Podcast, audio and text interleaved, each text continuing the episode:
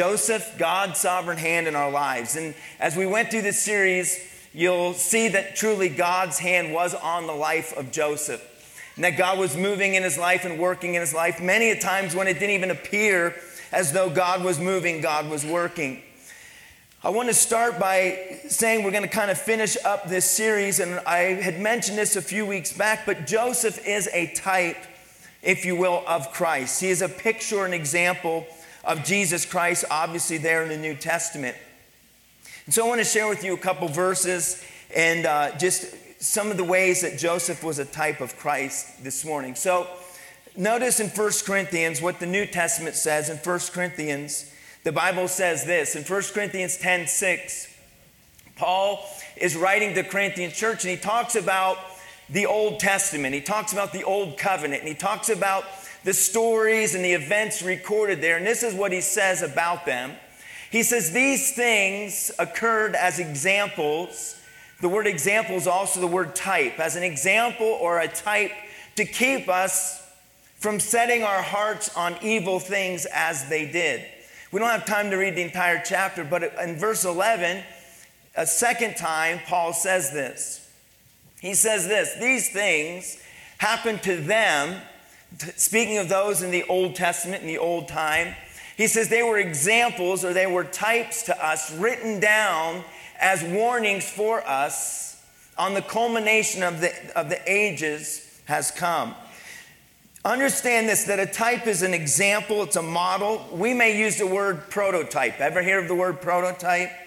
You know, a manufacturer will make a prototype of something. I had a friend who was uh, kind of an inventor. He would make things, invent things, uh, patent them, and then sell them. And he was a member in our church, and he was always bringing in different gadgets. And he'd always say to me, This is the prototype. This isn't the exact, but this is what it's like. It's, it's to give you a picture of what's to come. Understand this, we, we see this in a moment, but Joseph was a prototype. He was a type or a pattern, a foreshadowing of, of Jesus Christ in the New Testament. He was a type of, of the Savior. And I want to just throw out just a, a few examples as we've already studied the life of Joseph, some of these will come to your memory. And some of you who know the life of Joseph, you'll go, oh, wow, I never really thought about this. Think about it like this Joseph was loved by his father, right? His father loved him and cared for him.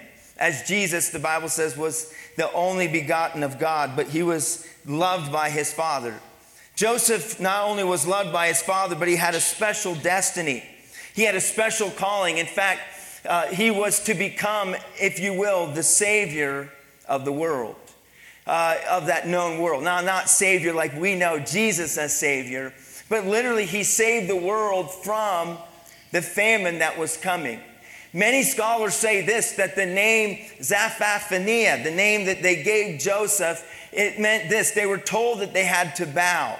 And remember, of course, there's a day when Jesus, we will all stand before the Lord, and the Bible says that every knee will bow to the Lord Jesus Christ. The scholars say that in the Hebrew language that that word Zaphaphania literally meant savior, savior of the world. And so we're seeing that there are a lot of types. That uh, Joseph was loved by his father as Jesus was, that he had a special calling and a destiny. We see that he was referred to as, as the Savior. But we see this as well that he was hated by his brothers without cause. And because of their envy and their jealousy, we see that in figure, they literally, in, in essence, attempted to or put Joseph to death. He was sold by his brothers for the price of a slave. Do you know that Jesus himself was betrayed for the price of a slave? 30 pieces of silver. There's a lot of, of picture here, a lot of foreshadowing. We see that Joseph, as we studied a couple weeks ago, that he had the ability to resist temptation as he was tempted. And we see that Jesus himself was tempted by Satan. Remember, he went 40 days and 40 nights, and we see that he too was tested, but God gave him the ability. Jesus resisted temptation. We see that not only did he resist temptation, but we also see that he was the revealer of secrets. In fact, he was referred to as the revealer of secrets, one who could tell secrets. And do you remember the story of Jesus in John chapter 4, where he speaks to the, the woman uh, there at, at the well? And as he speaks to the woman at the well, she runs back to the city and she says, Let me tell you about a man who knew everything about me, who knew all of my secrets. He was the revealer of secrets, he was a servant. Jesus was referred to as a servant. We see that Joseph was a servant. We see that he was falsely accused. Remember, falsely accused and thrown into prison. Jesus, too, was falsely accused by those who blasphemed and said that he is guilty of blasphemy. It's interesting, some may not have ever caught this, and this is for a whole other study, but we see Joseph thrown into a pit. The Bible prophesies in Jeremiah that the Savior would be thrown into a pit. And I don't have time to preach on this or to teach this, but I've been there twice. If you go to Caiaphas's palace, Caiaphas's palace has been excavated, is still in existence. In Caiaphas's palace, the night that Jesus was betrayed by Judas, taken by the, the Sanhedrin, taken by the guards, he was taken to Caiaphas's palace and he was held there for a few hours. In Caiaphas' palace, there's actually a prison, there's a torture chamber. And in that torture chamber, unbelievable, there is a pit that you can walk into. It's one of the most surreal places I've ever been on planet Earth. There is a pit where they threw Jesus. And Jeremiah prophesies and speaks about how he, his feet came up out of the miry clay. Joseph was thrown into a pit, so too was Jesus thrown into a pit. Joseph was sent by God to Egypt to escape death. Do you remember when Jesus was born and as a baby and as a toddler? Remember Herod was coming after him to kill him? Where did he go to flee death? Where did God send Jesus? Where did he send Joseph and Mary? Where? Sent them to Egypt to escape death. Do you see the, the typology? Do you see the foreshadowing? We see that his feet were bruised. We read a couple of weeks ago in Genesis, speaking of Joseph, that they put the iron collar around his neck, but it says this that his feet were bruised. We know that our Lord and Savior Jesus Christ, that his feet too were bruised. He was bruised for our transgressions and for our iniquities. We see that Joseph was given a Gentile wife. And you understand something that you and I, I would say maybe, maybe there's a couple Jewish people here, but you and I, the church, we're the Gentile bride of the Lord Jesus Christ. Do you see that? Isn't that beautiful? Isn't that awesome to see the typology? Everyone will bow the knee. He will be recognized as the Savior of the world. But I want to give you one other that I think is the most powerful, and that is this is that Jesus forgives us of our sin. Amen. And Joseph, when we look at the story of Joseph, we think all that he went through, and we're going to look at just a couple passages just for a few moments this morning. But one of the greatest, I believe, pictures of Jesus Christ that Joseph demonstrates is the power to forgive. Forgiveness. Look with me in Genesis 42. I want to start here, and then we'll just look at a couple other passages. I promise it's going to be brief. We're going to be on point. We're already three fourths of the way through. Can you believe that? But I also failed in fractions in high school.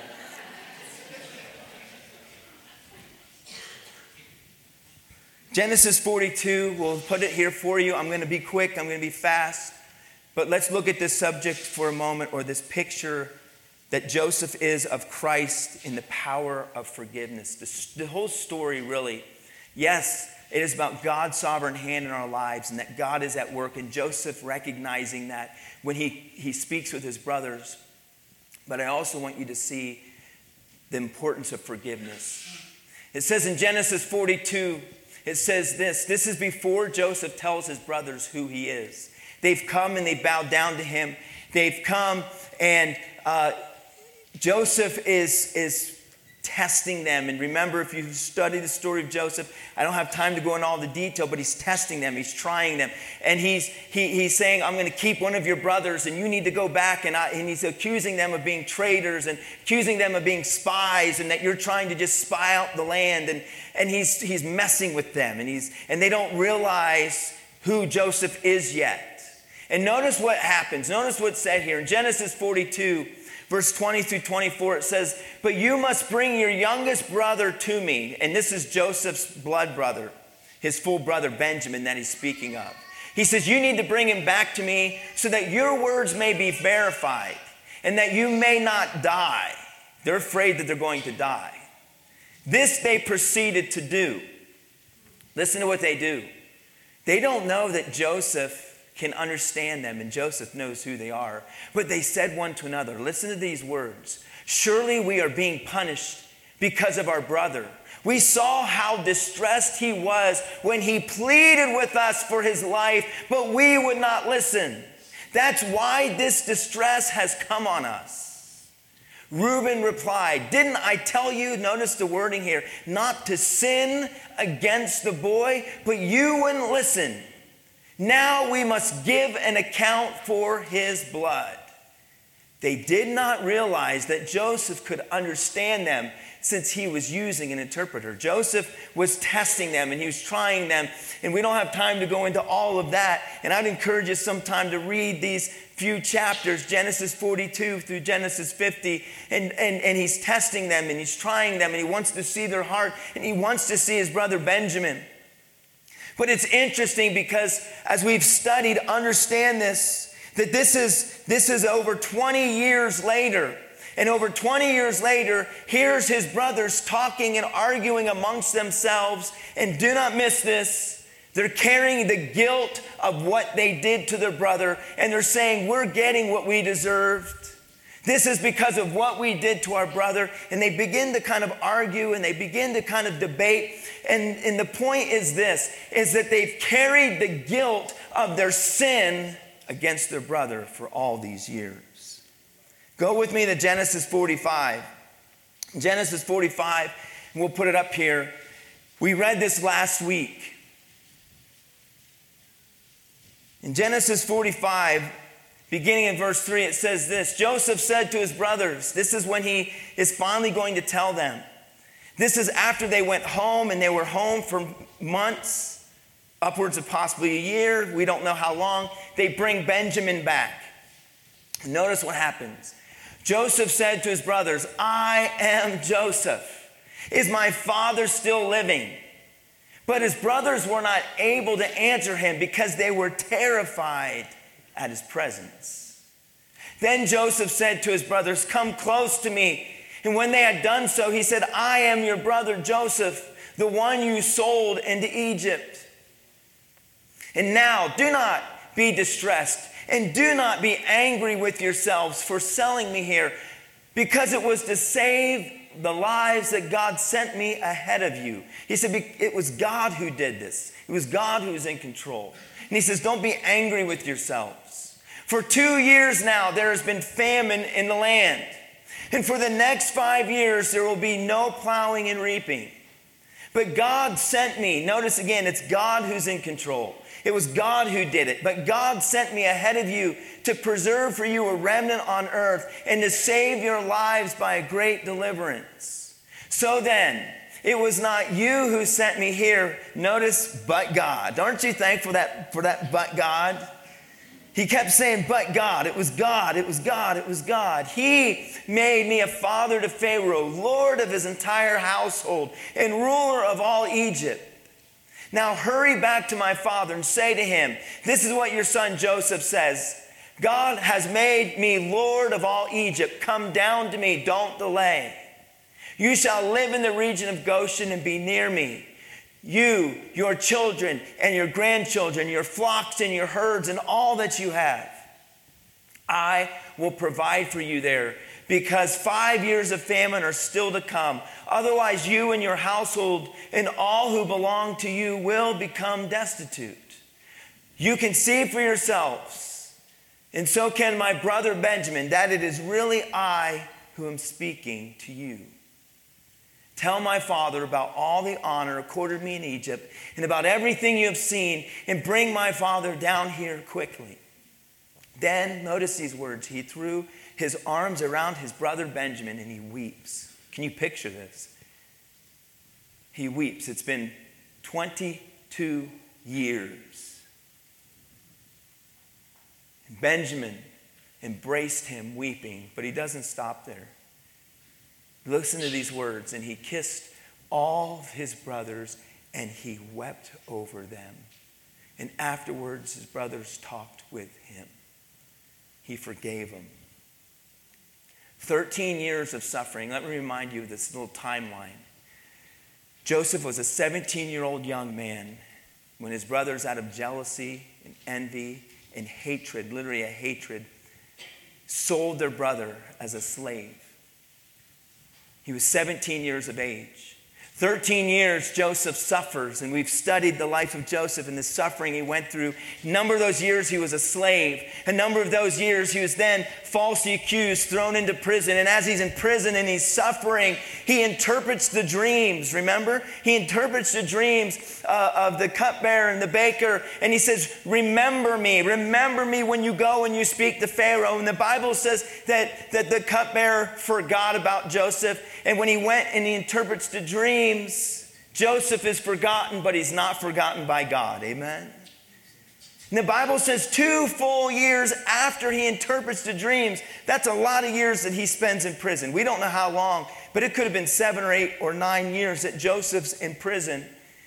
And finally, after two full years, when Pharaoh begins to have the dreams and God sends the warnings to Pharaoh through the dreams, Joseph is at the right place at the right time because God strategically put him there, because God is sovereign and God is in control. Amen, church. And nothing happens by accident. He interprets the dreams of the Pharaoh. And when he interprets the dreams of the Pharaoh, he's 30 years of age. When he, Joseph is going to have this encounter with his brothers, and when he finally says, I am, I am Joseph, if you read it carefully there, it's two years into the famine. It means this that, that he's 39 years of age, and it's 22 years since his brothers sold him as a slave. But understand this we think about the suffering of, of, of Joseph, but let me remind you of something. His brothers were suffering too. They were suffering the guilt and the shame of what they did to their brother. As we read in Genesis 42, Joseph heard them with his own ears. He heard them as they argued and they were upset and they're carrying the guilt of what they have done. And even as the one brother says to the other brother, This is happening to us, we're being repaid for the sin against our brother.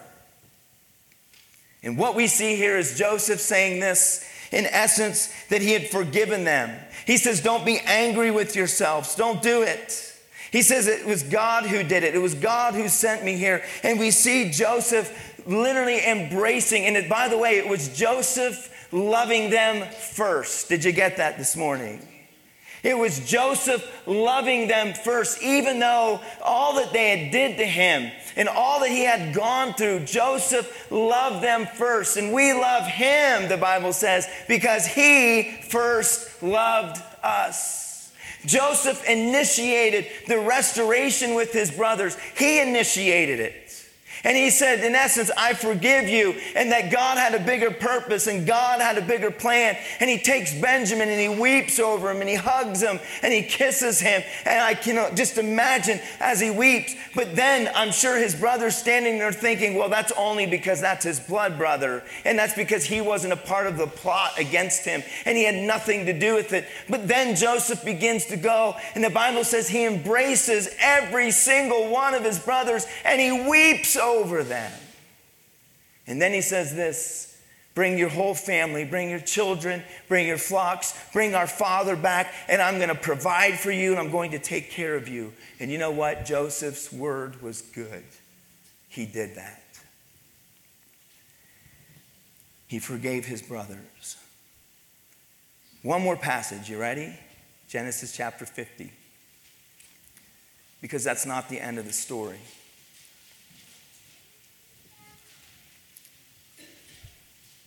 Genesis chapter 50.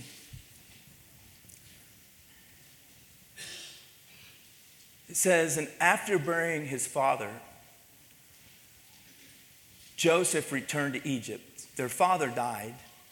You have to study the passage here, but they all, the whole family, goes back and they go back to Israel. They go back to the land of Canaan and they bury their father Jacob, who's Israel, the name of the country of Israel. And they bury him. They come back. Now, notice what happens. After burying his father, Joseph returned to Egypt together with his brothers and all the others who had gone with him to bury his father. When Joseph's brothers saw that their father was dead, they said, What if Joseph holds a grudge against us and pays us back for all the wrongs we did to him? So they sent word to Joseph saying, Your father or our father, left these instructions before he died. Now, let me say this there's nowhere in the Bible that these instructions were given, okay? Meaning this, there was no instruction by their father to do this. But notice what they ask and what their, the instructions were. You guys got that? The instructions, okay? This is what you are to say to Joseph. I ask you, can you say the next words with me, to forgive your brothers. The sins and the wrongs they, commit, they committed in treating you so badly. Now, please say the next word with me forgive. Forgive the sins of the servants. Notice what he calls them servants of the God of your Father.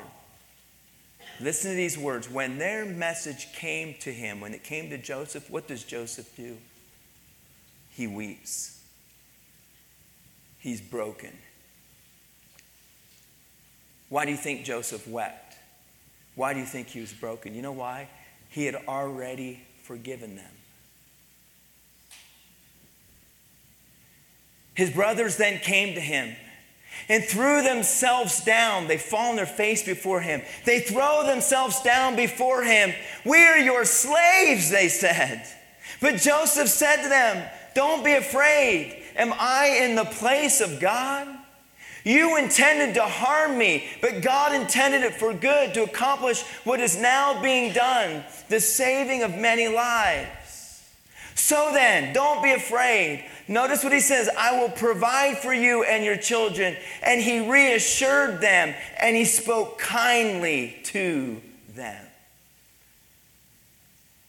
Joseph had already forgiven them. Are you listening to me, church? The brothers, this is the thing that gets me. In Genesis chapter 47, the Bible says that Jacob lived in the land of Egypt for over 17 years. This means that Joseph had forgiven his brothers that day that he embraced them and he hugged them and he said, You're forgiven. And he said, God, you meant it for evil, God meant it for good. And, and he says, God, it was all a part of God's plan. And Joseph hugged them and he embraced them and he forgave them. Please listen carefully here. Listen to this. And then he says, I'll provide for you and I'll take care of you. And, he, and it says he, he was kind to them. 18 years later, when their father dies, what do the brothers do? They come and they create a plan and a scheme and they say, Our father told us to tell you that you're supposed to forgive us. And they even say this, We'll be your slaves.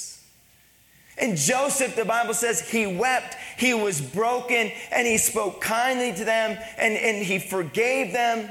And here's, here's the correlation. You say, what does this have to do with us today? It's, it's this. It's that it's so sad that Joseph's brothers were already forgiven and they were still living with the guilt for 18 years. You say, what does this have to do with me today? Joseph is a type of the Lord Jesus Christ. One of the greatest pictures of or foreshadowing that Joseph is of, of Christ is the ability and the power to forgive. And can I say this to you that if you've accepted Jesus Christ as your Savior, if you've been born again and you believed upon Him, your sins are forgiven. Amen? But you know, many a times we're like Joseph's brothers, that even though we, we've accepted Christ and our sins are forgiven, we don't really believe that our sins are forgiven. Come on now. And the enemy will, will try to rob us of our joy. And I think about Joseph's brothers that they could have enjoyed 18 years of, of good fellowship with their brother. They could have enjoyed, if you will, the joy of, of living like kings, if you will, in Egypt. But instead, they were fearing for their lives. And it is sad to say this, but there are so many Christians who are not living in the liberty of being forgiven for their sin. Because the devil oftentimes will throw it up in our face and say, Do you remember what you did a long time ago? Do you remember that? Come on now. Am I bearing witness? The enemy will throw it up in our face. And the reason why is because the enemy wants to rob us of the joy in the, the joy of being in fellowship with Christ. Amen? He wants to hold us in the grip of guilt and shame. One last verse, Romans chapter 8, verse 1. I love this. Romans says this Paul says, Therefore, there is now, there is now, that's present, there is now no condemnation for those who are in Christ Jesus. When you accept Jesus Christ as your Savior, your sins are forgiven. The Bible says they're cast as far as the east is from the west. Amen. The Bible says this God says it like this never to be remembered again. God has the ability to forgive and forget. Aren't you thankful for that? Aren't you thankful? You say, Well, I can't do that. That's why we're not God, right? I can say this Joseph forgave his brothers. He, he couldn't forget what they did to him, and he never forgot it, but he did forgive them. And when you accept Christ and when you are in Christ, there is no longer any guilt or any shame. There is no condemnation when you're in Jesus Christ. Amen, church? But many times we're like Joseph's brothers.